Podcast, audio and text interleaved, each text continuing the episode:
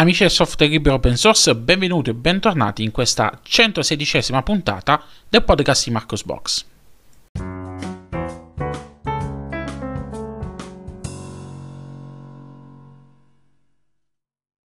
Rieccoci qui in questa nuova puntata del podcast di Marcos Box a commentare con voi le principali notizie nel mondo del software libero open source. Apriamo questa puntata tornando nuovamente a parlare di Linux Mint, praticamente riagganciamo il discorso del precedente episodio. Perché torniamo a parlare di Linux Mint? Beh, perché eh, Clemente Lefebvre, il padrone di Linux Mint, ha annunciato la disponibilità dell'immagine ISO Edge di Linux Mint 20.3. Eh, che cos'è questa ISO Edge? Eh, è una edizione speciale di Linux Mint pensata per persone i cui hardware è troppo nuovo per essere avviato con il kernel 5.4 LTS che equipaggia Linux Mint 20.3. L'edizione Edge, questa ISO, viene offerta con il kernel 5.13 eh, preinstallato, quindi significa che c'è maggior supporto al hardware più recente, quindi eh, tutte quante le novità per i nuovi processori, ehm, ehm i processori Under Lake eh, Serie S, eh, il supporto AMD FreeSync per HDMI, nuovi driver Intel, il supporto ai chipset eh, Realtek eh, RTL 8156 e 8153D e qualche altra cosina qua là che può sempre tornare utile. Per chi è indirizzata questa ISO? Semplicemente per tutti quegli utenti che si trovano ad avere un computer eh, recente più nuovo e non vogliono stare lì a um, stare a fare magheggi nella fase iniziale per far partire Linux Mint e installare successivamente eh, l'ultimo kernel, ma vogliono già qualcosa di bello e buono che, da far partire subito senza, senza sbattimenti. Restando a parlare di distribuzioni Linux, abbiamo avuto anche un nuovo rilascio, un nuovo eh, aggiornamento di manutenzione per DPIN Linux. C'è stato infatti il rilascio di DPIN 20.4. Eh, DPIN la conoscete, quella distribuzione cinese basata su Debian che offre un desktop environment totalmente sviluppato in casa, DPIN Desktop Environment, eh, che molti criticano per eh, dicono che ci sono problemi per quanto riguarda la privacy. Cose che eh, comunque sono state smentite. Andate a leggere i, i, tanti articoli che ho pubblicato su Marcosbox al riguardo. A mio avviso comunque è una distribuzione che merita attenzione eh, sia per eh, l'attenzione che ci mette il team di sviluppo eh, nel, nel, nel, nel, mantenere questa distro ma anche ehm, nell'approccio che stanno utilizzando per costruire un desktop environment alternativo e ben fatto che strizza gli occhi ai, eh, dext- eh, ai, sistemi operativi proprietari. Stavo per dire desktop environment, ma in realtà sono i sistemi operativi proprietari, visto che eh, Windows non, non, è una distribuzione Linux ancora. Ehm, quali sono le novità di questa versione di, eh, di PIN 20.4? Beh, ehm, abbiamo un miglioramento del programma di installazione, abbiamo l'aggiornamento del browser web che è l'ultima versione di, del, di Chromium, la base di Chromium, con alcune aggiunte tipo gruppi di schede, collezioni e altre cosine qua e là. Eh, un nuovo plugin di monitoraggio che viene aggiunto al System Monitor ehm, alcuni miglioramenti nella funzionalità di ricerca e mm, nella, nel file manager. Uh, fatemi sapere voi che cosa ne pensate di questa distribuzione, se apprezzate questa distro, uh, ma soprattutto se apprezzate l'IPIN Desktop Environment, se lo utilizzate magari su altre distro come, che ne so, uh, Manjaro oppure Arch Linux. Parliamo adesso di desktop environment che verranno e eh, lo facciamo parlando di eh, Pop OS. Eh, sapete bene che cosa ha fatto il team, che cosa ha annunciato il team di eh, System 76, la, ehm, la, società che sta dietro allo sviluppo di, di Pop OS, ha annunciato eh, l'intenzione di sviluppare un desktop environment eh, scritto in Rust è eh, pensato per equipaggiare Pop OS.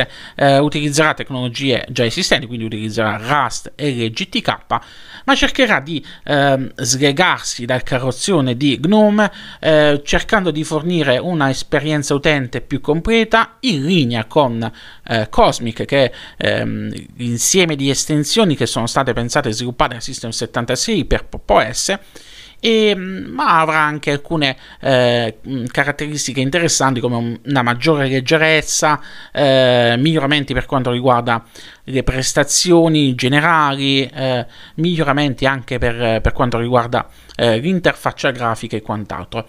A eh, mostrarci alcune eh, alcuni screenshot di quello che eh, sarà questa, eh, questo nuovo desktop environment sviluppato dal team di System76 per Pop OS eh, ci ha pensato eh, lo sviluppatore Edoardo Flores che sul suo blog personale ha pubblicato appunto questa serie di screenshot che mostra eh, le prime componenti come eh, la schermata delle impostazioni eh, la, la, gestione dei menu per, eh, all'interno delle, eh, delle, delle applicazioni, eh, la ricerca, la doc e quant'altro. Andate a dare uno sguardo eh, sull'articolo che ho pubblicato su Marcosbox. Eh, Luca poi ha postato un ulteriore link ad altri screenshot che sono emersi in queste ultime ore e mm, fatemi sapere che cosa ne pensate. Non so voi, ma a me questa, eh, questa, questo, questo, filone che stanno cercando di prendere eh, mi piace. Eh, speriamo che ehm, si arrivi a qualcosa di concreto nel breve tempo, anche se da quel che è stato annunciato dalle prime descrizioni si parla di 2023 eh, per vedere finalmente qualcosa di, eh, di concreto e completo. Eh, dopo aver parlato dei desktop environment futuri, come non parlare dei desktop environment, quelli storici, quelli belli, quelli che ci accompagnano da anni nel mondo del, nel mondo Linux, e come non parlare di eh, KDE Plasma.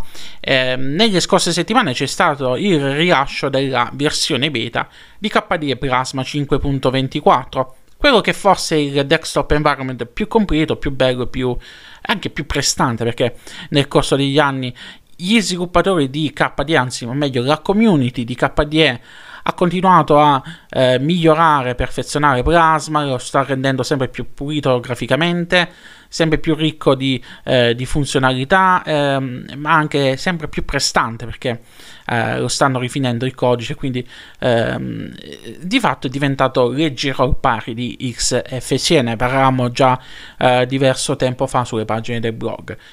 Ma quali sono le novità di eh, KDE Plasma 5.24, il cui rilascio in versione stabile, ricordo a tutti, arriverà agli inizi di eh, febbraio? Bene, ehm, i principali miglioramenti riguardano il look visivo perché il tema Breeze ha eh, visto l'arrivo di diversi miglioramenti che rendono Plasma ancora più piacevole da usare ehm, le cartelle adesso ad esempio rispecchiano il colore di accento da noi scelto o quello selezionato nello schema dei colori, è stato modificato gli effetti di messa a fuoco dei pulsanti, cambi di testo e quant'altro in modo tale da eh, rendere più facilmente distinguibile al corpo d'occhio con, ehm, con, eh, con eh, ingrandimenti e quant'altro all'interno dei, di, selezio- dei, di, questa selezione di, di, eh, di pulsanti, combox, spinbox e quant'altro. Eh, sono stati fatti dei eh, miglioramenti, eh, qualche miglioramento quali ganzo, ma anche ai temi Breeze mm, per quanto riguarda il Breeze Light e il Breeze Dark. Ehm, la combinazione di colori Breeze ad alto contrasto è stata eliminata, ad esempio, perché eh, di fatto si è reso un eh, doppione del, del, tema Breeze Dark, quindi meno codice da mantenere, just, just che, visto che, che c'è già questo, questo, tema Dark che rispecchia eh, visivamente, consente di, di, avere un maggiore contrasto, quindi anche per le persone eh, che hanno deficit visivi è indicato. Sono stati fatti dei miglioramenti delle, per le notifiche. Adesso le notifiche critiche hanno una piccola striscia arancione su un lato per rendere più distinguibili eh, sia dallo sfondo che dalle altre notifiche. E sono state fatte poi anche altre migliorie qua là sempre per migliorare la leggibilità delle notifiche. Um, il gestore di, di, password adesso ha un design modernizzato. Um, le batterie, um, l'indicatori di batteria e di luminosità eh, hanno un'interfaccia migliore, ehm, hanno, ehm, ci sono miglioramenti per, eh, per kickoff, ehm, ci sono miglioramenti per il widget medio, ehm, le, le, aree scorrevoli della barra dell'applicazione utilizzano uno stile più coerente. Uh, miglioramenti del task manager, miglioramenti nella, nella, gestione del pannello, nelle anteprime per esempio della, della selezione delle, degli sfondi. Insomma, ci sono tantissime modifiche qua là che potete leggere tutte quante nell'articolo pubblicato su Marcosbox e speriamo che continuino così i ragazzi di KDE a sfornare miglioramenti su miglioramenti ad ogni rilascio, perché KD è, è, è diventato bellissimo, è diventato, eh, è diventato, anche bello da seguire. Se siete appassionati, eh, ogni, ad ogni rilascio direte, sarete entusiasti, vediamo che cosa c'è di nuovo. Hanno veramente implementato qualcosa di bello, non come quelli di, di Gnome che stanno a fare sempre le solite gnomate. Che brutto neologismo senza senso che ho creato, gnomate. Che cavolo volevo dire con gnomate? Non lo so, vabbè.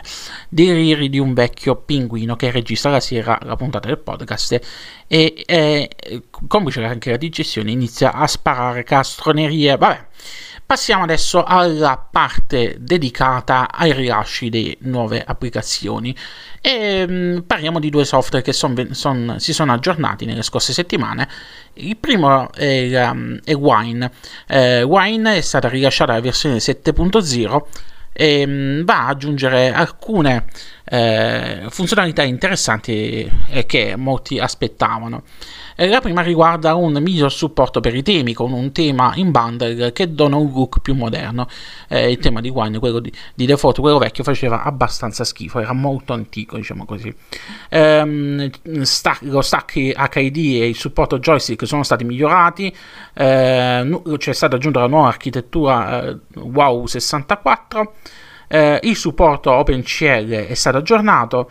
Eh, abbiamo dei miglioramenti per l'esecuzione su Apple Silicon M1, inclusa l'esecuzione di binari eh, x8664 sotto Rosetta 2, miglioramenti eh, dei driver plug and play e è stato poi aggiunto il supporto per nuove schede grafiche. Ovviamente, come sempre, vi rimando sulle pagine di Marcosbox per andare a leggere il changelog completo. L'altro software di cui voglio parlare, che è mm, tornato ad aggiornarsi, è OnlyOffice Desktop Editors, che ha raggiunto la versione 7.0. Con questo rilascio eh, l'applicazione desktop raggiunge la versione online per funzionalità. Eh, ora um, la maggior parte praticamente delle funzionalità e dei miglioramenti presenti su OnlyOffice Docs 7.0, la versione eh, cloud, eh, sono arrivati anche su, sulla versione desktop. Eh, quali sono le novità principali? Bene, eh, la possibilità di creare e compilare dei moduli, eh, la possibilità di aggiungere ehm, nuovi account che è possibile collegare, come eh, K-Drive e Riferai.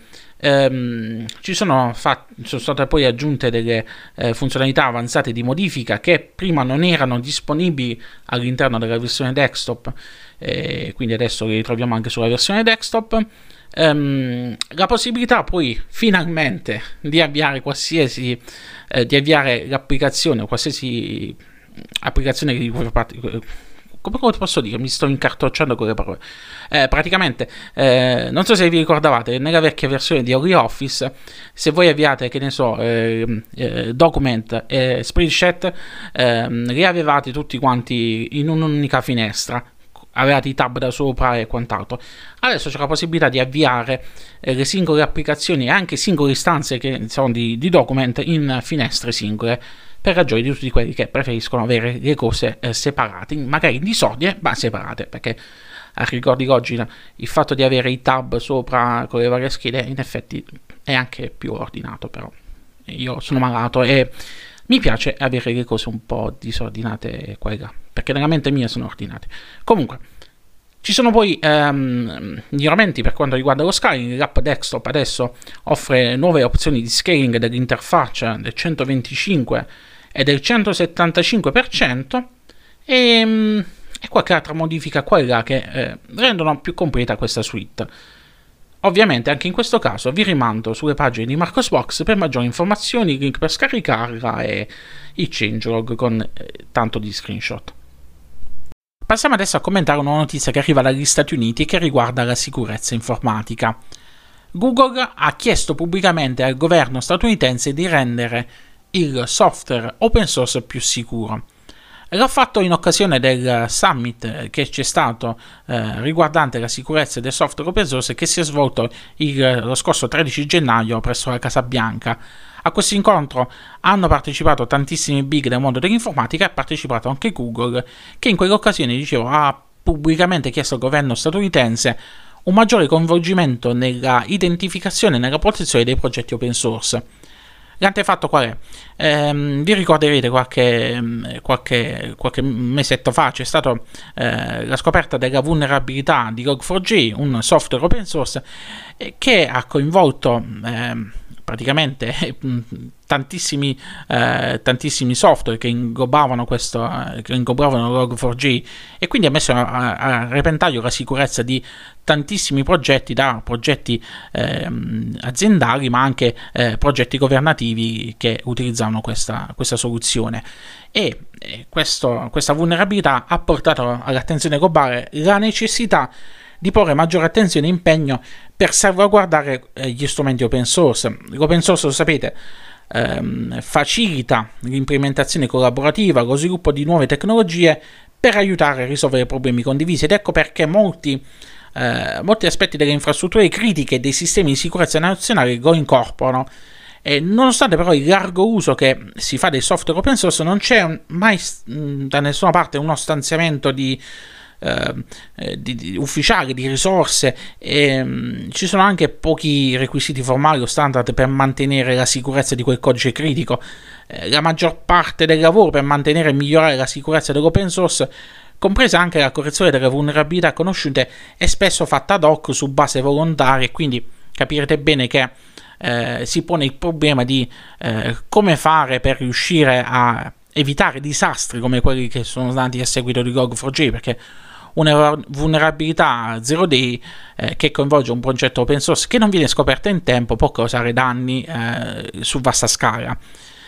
Per troppo tempo la comunità del, del software ha, ha, trovato conforto nell'assunto del tanti occhi eh, su, un, su, un, problema, molti occhi significa eh, la possibilità che guarda, più persone che guardano il codice ehm, c'è la possibilità che i, gli eventuali bug e problemi vengano alla luce prima e quindi è possibile risolverli però in realtà mentre alcuni progetti hanno tantissimi occhi addosso e quindi ehm, c'è, c'è, ci sono tanti programmatori che contribuiscono a trovare bug e quant'altro altri invece ne hanno pochi o nessuno, come il caso di eh, Log4j che veniva dato per scontato e poi si è scoperta questa vulnerabilità.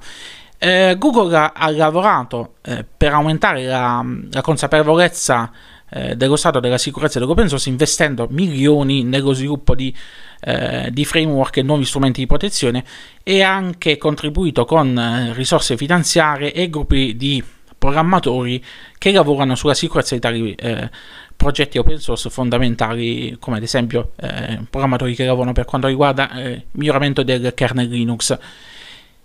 E quindi, dicevo, eh, Google ha posto questo problema di cercare di, mh, da parte dei governi di stanziare dei fondi per individuare eh, quei progetti eh, open source che vengono utilizzati in infrastrutture critiche e mh, mm, favorirne lo sviluppo, eh, favorire la correzione di problemi e quant'altro. Ehm, Google durante la riunione presso la Casa Bianca ha condiviso una serie di proposte eh, su come eh, si possano creare dei nuovi modelli per la manutenzione e la protezione del, del software open source. Eh, principalmente sono tre eh, le chiavi di, questa, di questo piano di Google. Identificare i progetti critici che potrebbero rappresentare un rischio sistemico in modo tale da poter anticipare il livello di sicurezza, ehm, anticipare il livello di sicurezza richiesto e fornire anche risorse adeguate per, per la correzione e eh, l'individuazione dei problemi, eh, stabilire delle basi di sicurezza, manutenzione e test per garantire che le infrastrutture nazionali e altri sistemi importanti possano fare affidamento su progetti open source e aumentare il sostegno pubblico e privato, mm, perché molte aziende e organizzazioni leader ehm, ehm, non riconoscono quali, mm, non danno, diciamo così, adeguato supporto economico per eh, migliorare il codice, non danno adeguato supporto eh, in termini di uomini, magari si limitano soltanto a seccheggiare alcuni, alcuni, alcuni pezzi di codice, alcuni, alcune soluzioni open source, ma non contribuiscono attivamente a migliorare e quindi in questo caso c'è anche eh, la necessità di aumentare il sostegno eh, sia pubblico che privato eh, di queste aziende per eh, lanciando rischi perché ruota tutto attorno a quello. Eh, speriamo, speriamo che questa, queste proposte, questa serie di proposte fatte da Google eh, possano ehm, essere prese in considerazione sia dal governo statunitense ma anche dai governi eh, europei eh, per poter contribuire tutti quanti a migliorare la sicurezza del software open source e migliorare eh, la vita informatica di noi tutti. Ultimi due argomenti prima di chiudere questa puntata del podcast. Eh, la prima è un editoriale che è stato pubblicato da Luca eh, a proposito, grazie Luca per il supporto che stai dando al blog con gli articoli. In questi ultimi mesi eh, stai, stai, facendo davvero tanti articoli eh, davvero grazie di cuore per il supporto, per i contributi che stai dando, gli spunti di riflessione, perché vedo sempre che eh, gli articoli di Luca eh, hanno un grande riscontro da parte di, di voi lettori, sia sul blog che su altre piattaforme. Ehm, Luca ha pubblicato un editoriale pronunciatela alla shakespeariana maniera. Questa frase update or not update, e nel quale cerca di rispondere alla fatidica, domanda come gestire gli aggiornamenti. Andatevi a leggere e fatemi sapere se siete, uh, se, se, voi avete una soluzione, se voi avete uh, una, il vostro approccio che giudicate giusto e, e, gli altri automaticamente tutti sbagliati perché siete cattivi, dovete fare quello che dico io, eh, o se anche voi siete eh, del, dello stesso parere di Kuka che non, non crede che ci sia un approccio giusto o sbagliato. Uh, andate a leggere l'articolo, andate a commentare. Infine parliamo di una bellissima notizia riguardante un evento dedicato a Linux, in particolar modo alle applicazioni eh, su Linux, eh, che si terrà in Italia il prossimo 29-30 aprile 2022 a Rovereto. Si eh, svolgerà l'edizione 2022 del Linux App Summit. Ehm, che cos'è? Un, un, summit nel quale mm, riunisce la comunità Linux globale eh, per imparare, collaborare aiutare a far crescere tutto l'ecosistema delle applicazioni Linux attraverso ehm, discorsi, panel, sessioni di eh, domande e risposte, eh, nelle quali i partecipanti possono condividere le proprie idee e creare connessioni per creare un ecosistema di applicazioni comune. Eh, questo evento, questa edizione 2022 che si svolgerà a Rovereto sarà un evento ibrido che combinerà eh, sia sessioni in loco che sessioni remote, in cui talk, panel e eh, anche domande e risposte. Eh, per maggiori informazioni vi invito a iscrivervi all'account Twitter eh, che ho linkato sul, sulle pagine del blog o in alternativa a seguire il sito internet ufficiale dedicato a questa iniziativa. Ehm, a breve verrà avviata anche la fase di ehm, Call for, for, Papers, praticamente la fase di eh, raccolta delle, ehm, dei partecipanti per, per gli speaker, per le sessioni e poco dopo partiranno anche le iscrizioni. Eh, complimenti a Rovereto, complimenti eh, per essere riusciti a organizzare in Italia questo evento che negli scorsi anni si è svolto in diverse parti del, del mondo. Ecco, quest'ultimo argomento si conclude qui questa 116esima puntata del podcast di Marcos Box. Come sempre vi invito a iscrivervi sui canali social di Marcos Box, a seguirmi sulla pagina Facebook, a seguirmi sulla pagina Twitter, sul canale YouTube, ma eh, soprattutto a seguirmi su Telegram dove sono presenti eh, una pagina eh, dedicata alle notizie de- del mondo di Marcos Box, eh, una pagina dedicata alla community di Marcos Box dove potete eh, scambiare opinioni, parlare, commentare delle degli articoli che posto su Marcosbox, ma chiedere aiuto e fare quant'altro. Eh, non si parla soltanto di Linux, c'è il cazzeggio libero. E ehm, se volete supportare il blog è presente anche una pagina con le offerte, ehm, un canale Telegram con le offerte Amazon, eh, quindi sapete bene come funziona il link di affiliazione di Amazon eh, che trovate comunque anche sulle pagine di Marcosbox. Se utilizzate il mio link referral di Amazon ehm, e acquistate qualche prodotto su Amazon, Amazon mi riconosce una piccola percentuale eh, che poi verrà utilizzata per eh, per supportare il blog eh, per miglioramenti alle attrezzature e quant'altro. Quindi, se volete supportarmi, potete farlo a costo zero con, eh, con Amazon. Anche se Amazon è l'impero del male, lo so tutti quanti a dire queste cose.